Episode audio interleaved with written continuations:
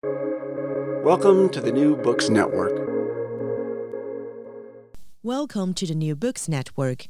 My name is Joanne Kuai. I'm a PhD candidate at the Department of Geography, Media and Communication at Karlstad University in Sweden.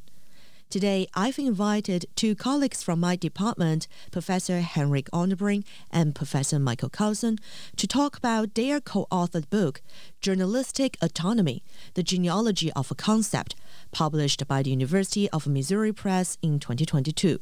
Henrik and Michael, thank you so much for being here. Thanks for having us. Yeah, thanks for having us.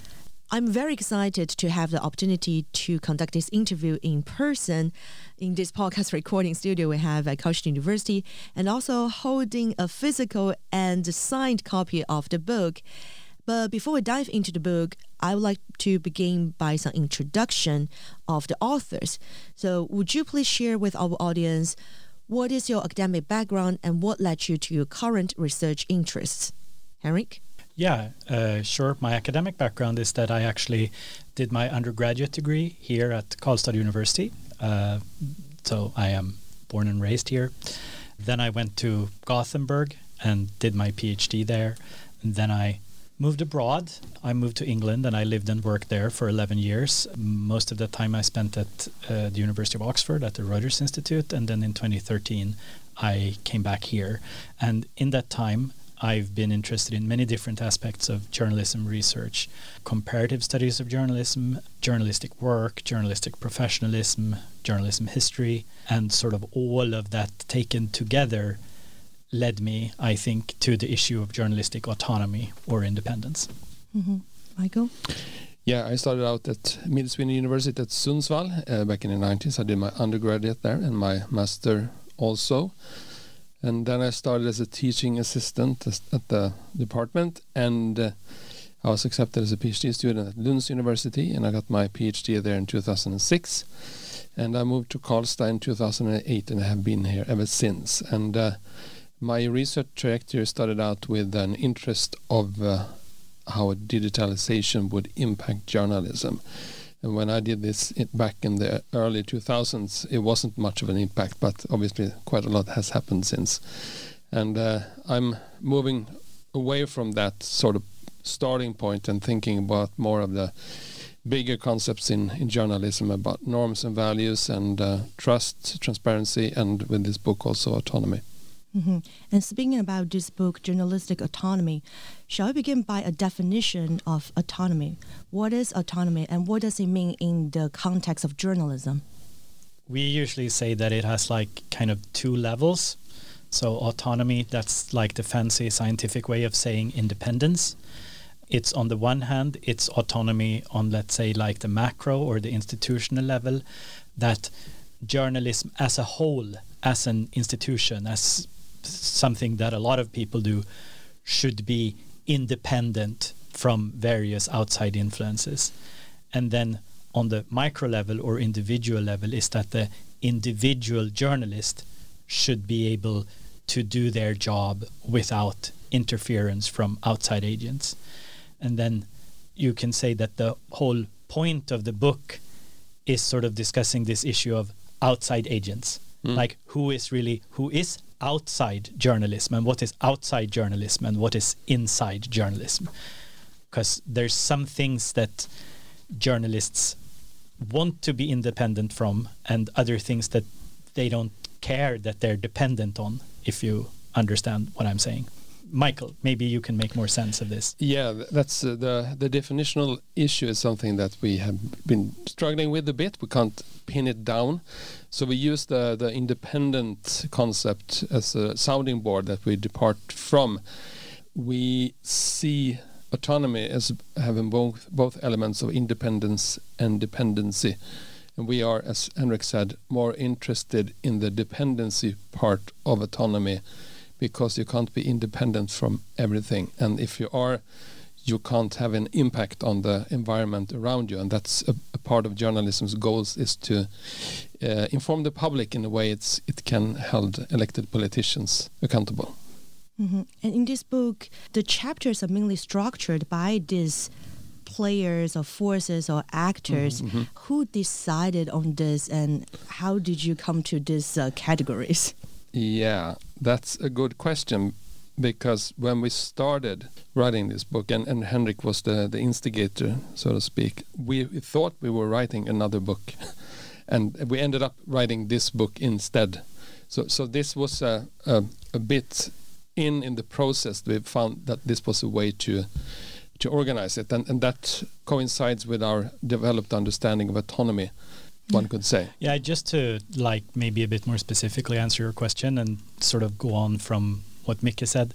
The beginning we thought that we would write like a thin kind of definitional guidebook on what journalistic autonomy is like maybe you know like 120 pages suitable for students and you have the book in front of you it's considerably bigger than 120 pages, right? So it's like, you know, it's like a massive, massive book. Our publishers hated us because it's. Yes, we have cut 100 pages We've cut 100 pages. But anyway, uh, when we started out, we thought, so what these actors or forces, how did we come up with them? Well, the first were easy because a lot of the discussion about autonomy is that, well, journalism should be autonomous or independent from the state and it should be independent also in some magical way from the market. Yeah, that's what a lot of previous mm-hmm. writings on autonomy have focused on. But as we were talking and thinking about it, we realized that sort of independence comes up in relation to like a lot of other societal fields or institutions that have a relation to journalism. For example, you should be independent from the state, but the state isn't quite the same as like political parties or political interest groups and obviously there's like quite a lot of historical research that shows how important it was that journalists became independent from political parties for example. And then we realized looking at the ethical guidelines of journalism or like the ethical rules that a lot of those have to do with being sort of very independent on the micro level from the sources, like yeah. the people that you talk to or interview, that they should not be able to sort of dictate the agenda. So a lot of things sort of came out of that. And then we were discussing sort of more recent issues like technology, yeah. for example. And uh, AI, artificial intelligence, and, and then discovered journalism's ambivalent positions towards technology, whereas like the printing press is like a natural and friendly technology. While radio was first unfriendly and then was incorporated in journalism and then tv was the threat and then the online was the threat but then become naturalized. So and that we think also caused an interesting light on the self-understanding and what it's supposed to be independent from but actually is dependent on as you look as these, at these processes over time Mm-hmm. And you mentioned this historical perspective. Mm-hmm. I think it's very much hinted in the subtitle of the book, mm-hmm. the genealogy yeah. of a concept. Why did you decide to do a genealogy, and how did you execute it? Yeah, the genealogy decided to do us. I think it's, yeah. it, it, it's, it's, it, it's, it came out of our readings, and as Henrik said before, we thought that we were going to write a very definitional book. But as we tried to unpack this concept we needed to go back, you know, what was said in the beginning in the independence of the state, and it wasn't independent at all. And when when did it become independent? Well, that was when there was a market. So it became dependent on the market to become independent from the state, and then it wanted to be dependent from the market, and so on. So we needed to go back in history to sort of unpack why we are where we are right now. Obviously, in the book, like we we talk about how genealogy there's like an everyday understanding of genealogy which is that you do kind of a family history part of our genealogy is that a history of the family of journalism if you will like journalism contains many things uh, and a lot of these things that journalists should be autonomous from comes from like actually different parts or different aspects of journalism. And then there's the more theoretical uh, aspect of genealogy, which we of course get from Friedrich Nietzsche, uh, which was then developed by Michael Foucault. Uh, Nietzsche's book, The Genealogy of Morals, which is kind of an attempt to kind of write the history of how morals come about. We thought, uh, you know, why not be? There could be worse things to be inspired by than Nietzsche and Foucault, right? Yeah. So uh, it kind of went on from there. Yeah, and another thing is that the genealogy approach allowed us to write in a different way that we usually Mhm. write as academics because it's journal articles are you know heavy formatted a bit stale so we we use this as an excuse to to be mischievous Yeah, that is actually true. Uh, that I don't know how sort of familiar you are with philosophy, but like obviously, like Nietzsche is one of the most studied philosophers. So there's quite a lot of people who have written about like his approach to writing. Uh, like a genealogy in like his sense is meant to be provocative. It's meant to be non-traditional. It's meant to sort of see things from a different point of view. This all sounds i don't know very sort of pretentious and high-minded Mm. but for us it was really like a working necessity Yeah. more or less it was like a like it just as you say in order to like understand what we were even writing the book about we had to go back in time and sort of do it in this way and look at it afresh Mhm. if you will Yeah, and related to that, since you mentioned it was an opportunity for you to almost like mischief, which chapter did you had most fun writing? oh. well we we we are main responsible for different chapters Mhm. Some chapters were excruciating to write but i liked the results and some were more like pleasant to write but i i think the if i was is, is to pick out one thing it's the defecating mechanical duck i had the most fun with Yeah, that's that's great. That was like all Micke. But as I said, we were sort of we took main responsibility for like separate chapters, but then in the end, like we ended up writing parts of Yeah. like each other's chapters anyway. So it's a very sort of organic process. Like I don't know, I sort of have like two favorites that I worked on a lot. Um where the first one is the like that is about autonomy from the state because I got to sort of geek out and write a lot about obscure Swedish 18th century philosopher Peter Forsskål. As Micke would say, it's very on brand for me to be like interested Yeah. in like obscure philosophers and stuff. I can also reveal it. th- those 100 pages that went missing were about Pe- Peter Forsskål, most of them. this is uh, sadly very close to the actual truth. Uh, yes. Also, the second favorite, uh, since I've been very influenced in my research by these kind of classic workplace ethnographies in journalism, the newsroom ethnographies by like Gaye Tuchman, Mark Fishman, Herbert Gans. It was also very enjoyable to like write the chapter about autonomy in the workplace and sort of get a chance to like revisit or redefine those issues a bit. Um, Yeah, so I, that was that that was fun. yeah. I can just add that the the the, the mechanical duck is about technology. That Yeah, didn't come across. Exactly. Yeah. Yeah. Mm, I was going to make a clarification on that, uh, but um, you were saying that this kind of format is very different from the journal articles, Mhm. which now I come to understand that you always have to make an argument. Is there any kind of like key arguments you are making with this book, or some of the key contributions you would like to highlight? I mean, I think uh, Micke hinted at the, the argument at the beginning that a lot of the self image and self understanding of journalism comes from understanding journalism as that it should be like cut off from the rest of the world. It's like Mhm. independence is when there is no one telling you what to do. There is no you don't have to care about profits. There is no state censoring you. There are no political parties telling you what to do.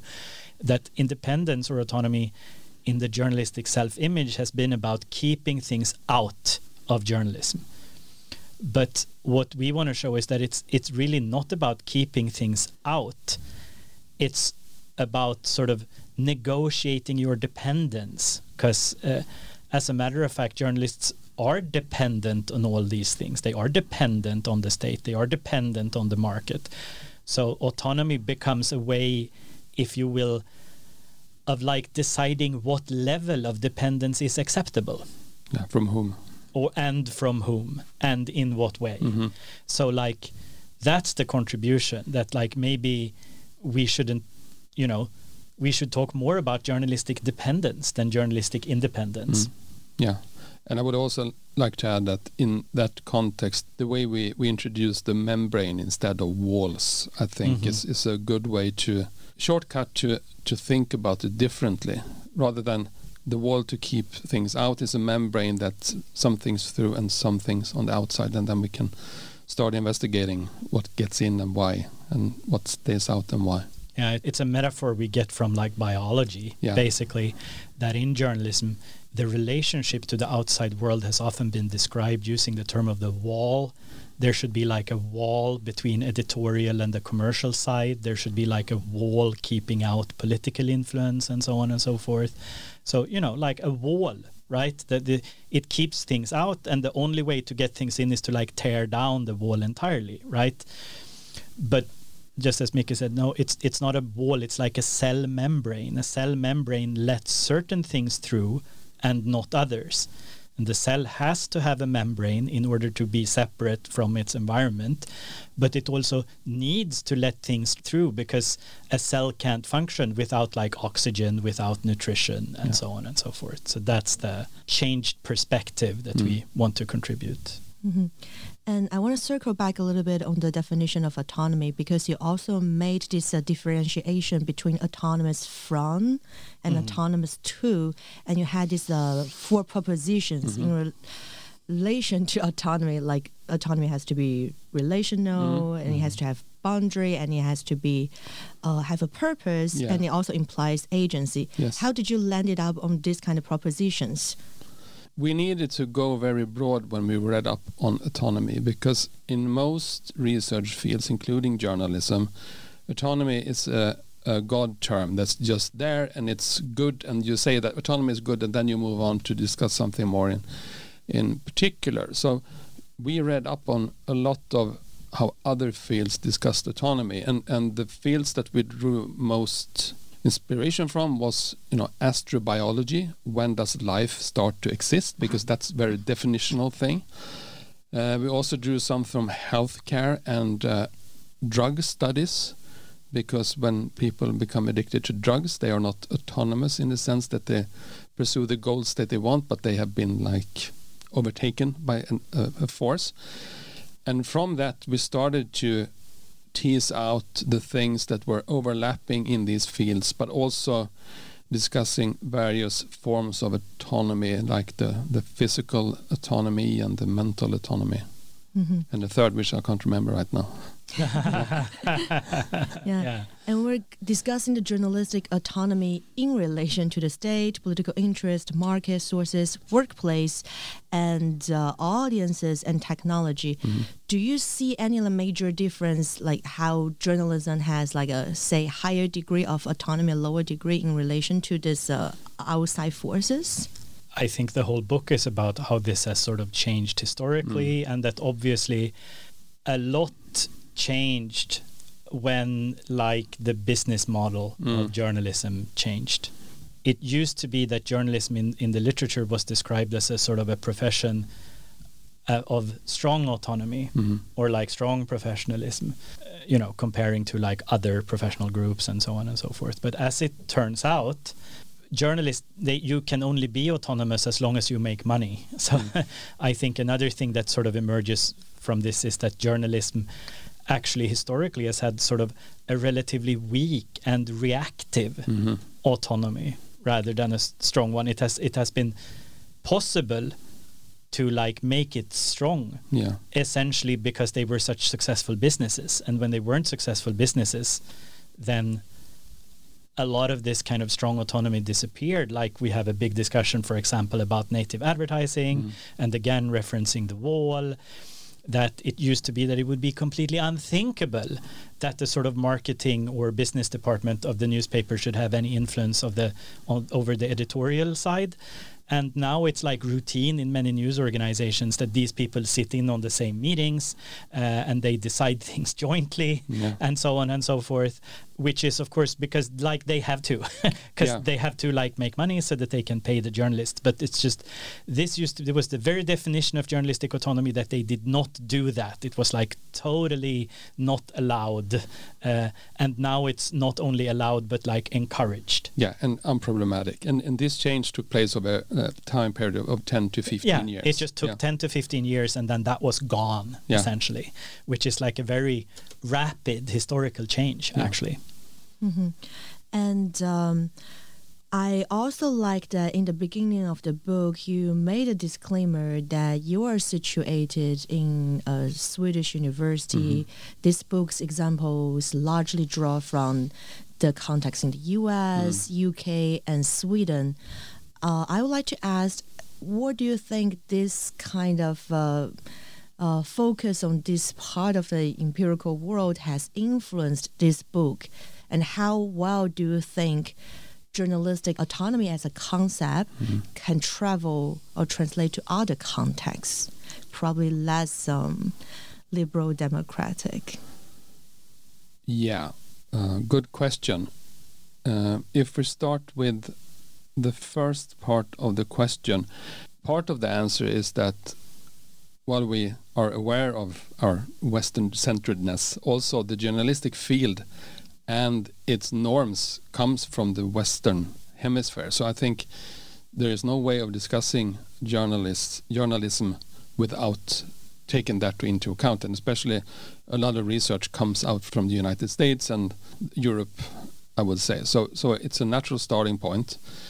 But I think that a lot of the spirit in the book is trying to lock up that or like make it less stale and open up from for other parts as, a, as or other forms of dependency which does not necessarily follow a western trajectory i think. I'm not saying that we arrive at like very oppositional standpoint in in terms of how we view journalism or its norms but i, I think it's maybe like a small step on the way And I do think again, uh, it's it's a good point, and I've actually been thinking. I haven't told Michael this yet, but uh, if we ever have the energy to do a second edition of this book, I would certainly like to write more about like journalism in like totalitarian and Mhm. authoritarian regimes, Yeah. uh, which is something that we don't go into very much, but where many of these uh, relationships, uh, not just a relationship to the state, but like also to sources, to Mm. the market, to political interests, is- is very different. That is something that we sort of, and even we even sort of talked a bit about like having more on it, but like it, we, it was like 500 pages already. yeah So, so we had we had to like save that, and and we we were like U.S. centric for a reason. Uh, in order to like also critique that this is like a US centric Mm. field. Uh, Mhm. and, And- and also could add just Mhm. add that when when journalism you know saw the, the the first like kernels of journalism saw the day of light that was in the totalitarian uh, context for sure. yeah so so the first you know 250 years or so of journalism grew up in a totalitarian context so Yeah, Yeah. like the yeah, like monarchy and like The- you know yeah like uh, religious absolute yeah uh, the age of absolutism as it's called like where you you have this idea that a monarch or a religious authority has absolute power that was the context for journalism Yeah. for a, a long time Mhm. And you mentioned that the change of uh, journalism's business model has uh, brought a lot of uh, different kind of dynamic in changing the journalistic autonomy. And even if we think about just comparing U.S. and Sweden, the business model of journalism is very different. Mhm. So, do you have any take on that? Like, when in comparison, like how journalistic autonomy manifests differently in these two different contexts, even both situated in the uh, quote unquote Western democracy? well, you could certainly see uh, the public service media model or public service news which historically it's not you know it's not from Sweden but it's historically very strong here and it's like an important part of the media and journalism landscape. You could view that as a that is kind of another way of trying to cope with the issue of Mhm. autonomy. Yeah.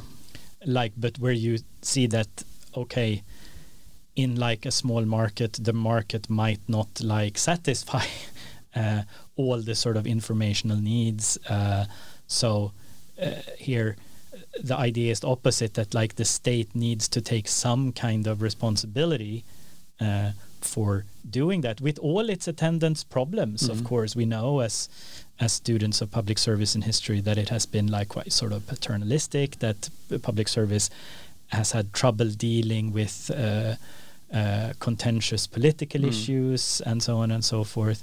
But that would certainly be a difference. That's another thing for like when if we're ever allowed to write a book that's like bigger, we would also put in more maybe about like public service, which there isn't very much about now. But but particularly public service as a as a way of solving the the autonomy riddle. Yeah, in a, in a different way. In a different Yeah. way, not not necessarily a better way, but Yeah. like a different way.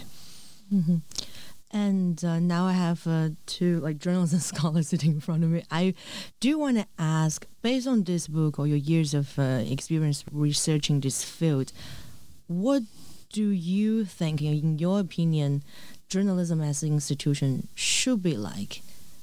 I feel like there is a implied norm or ideal Sure. we're trying to achieve? Do you have an ideal image of what journalism should be like as an institution, I guess? Not really. Well, No. I was that was interesting. Not really. but I was going to say I certainly have. So that's Okay, why. yeah. Yeah, but okay, maybe should I start then? It doesn't I- have a. yeah, you can start. Yeah, all right. In the end chapter, we make an like sort of argument, but I'm not primarily interested in journalism. I'm interested in what constitutes a good information environment for a democracy to work. For that, you know, journalism can have a role or it can it can not have a role, and maybe not even journalism that's the most important institution. Maybe it's like the schools instead, or the educational institution. So, so I don't. I'm, I'm happily leaving the the the ideal model to other people. So over to you, Henrik. Yeah, sure. Because I think one thing that became increasingly evident to me while writing this book is that in order for journalism to like have this democratic role that we all hope that it would have, uh, then journalism need to much more explicitly grapple with its own role in uh, basically maintaining social inequality and social injustice. Uh, you know, not just that, you know, well, journalists, they like their watchdogs and they like, uh, uh, you know, can topple politicians and like be critical of government and so on and so forth. But th- and here's here's actually an advantage of looking at the U.S. case because I think in the U.S. case, it's obvious that not only has journalism often failed to do that, but journalism has sort of actively helped and actively supported an unjust society. Like I am thinking particularly of the issue of like racial in, racial inequality in the US, which is also something that we write about in the Mhm. book. That like you know, newspapers in the South in the US historically supported lynchings, like did not write about uh, the civil rights movement. Uh, actively tried to like smear civil rights leaders and so on and so forth and as long as journalism doesn't grapple with that past that they don't have this like brilliant sort of self-image as Mm. defendants of democracy that they've actually news organizations have at times helped support an unjust social order and so and the normative conclusion there is that but journalism shouldn't do that Yeah. like it, it shouldn't support an unjust social order Yeah, what we could put it in another way. It has, it has been pretty poor at times at uh, achieving the goal it has set out for itself. Yeah. yeah. Yeah, uh, I also find this very interesting. I recall from the chapter when you mentioned uh, journalist autonomy and in relation to the sources. Mm-hmm. So we always say journalism has to be balanced and include all Mm. kinds of uh, voices, but journalists um, at certain time had to justify to include black voices, and Mhm. because it's uh, not considered neutral Mhm. Yeah. in a setting that is uh, racist. Mhm. So yeah, it's a very stimulating to think about that, like what who defines what even is neutral, and this kind of uh, rules and norms are written into the journalistic guidelines and codes that they have. Mm. Um, thank you uh, I would like to also ask, because we been hearing about the institutional crisis of journalism, Mm. and uh, I almost got a hint from what Michael was saying that journalism as an institution. Do you think it is worth preserving or saving? I, I, I think it's worth worth preserving the function it claims to have. Uh huh. Yeah. But but I and and I would like to say that I, I think it's quite obvious that journalism is retreating from that function uh, and not only by its own terms but because journalism is shrinking in its reach. Mm. so less people are you know bothered by journalism because they don't want to pay for it. So even though the institution is performing in a sufficient way it is of less relevance than it used to be like 10 20 30 or 40 years ago And if we are to facilitate a better informational environment for democracy, Mhm. what do you think can be done within journalism i don't and outside of Yes. journalism? good question I, I think first of all what the book points out is that journalism needs support by other institutions Mhm. and it has been so throughout the the history and and when other institutions are trying to hinder journalism they are, they are quite successful in doing so. So that's one thing. It's it, ju- journalism's problem is not for journalism to solve itself. Uh, so that's one thing.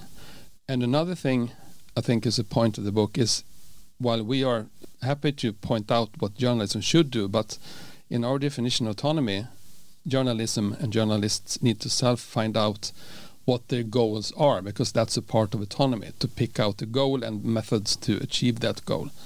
So even though you know politicians and, and researchers and citizens are criticizing journalism to be autonomous they need to to figure out what they want to do and try to achieve that. Hmm Yeah.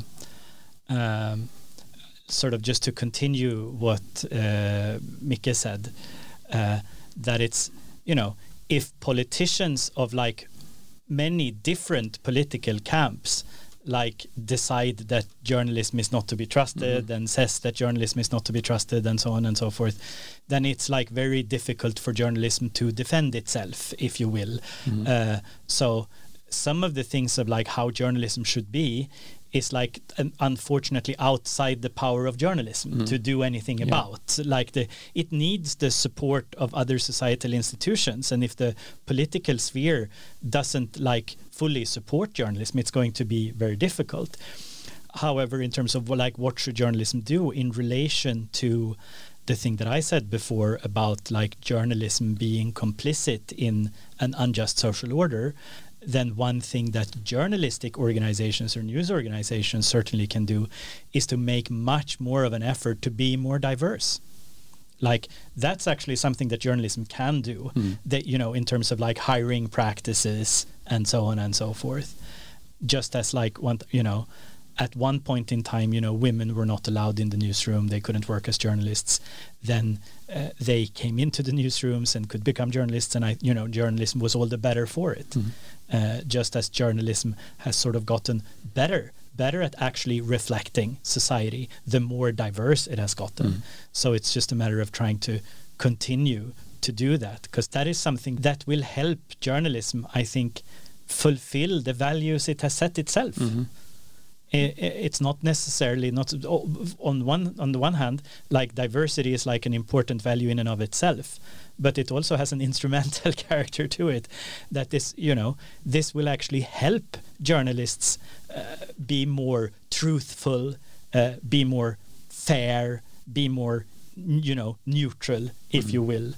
Uh, so so that would be one thing that I think that's within the power of news organizations to change. yeah That's something that they can do. hmm What about the public? The so-called journalists serving the public interest. From the public's perspectives, is there anything they can do? Well, you you've done more research on this and what the public thinks, Michael. yeah what the public thinks is one thing what they should do is another thing For Uh, sure.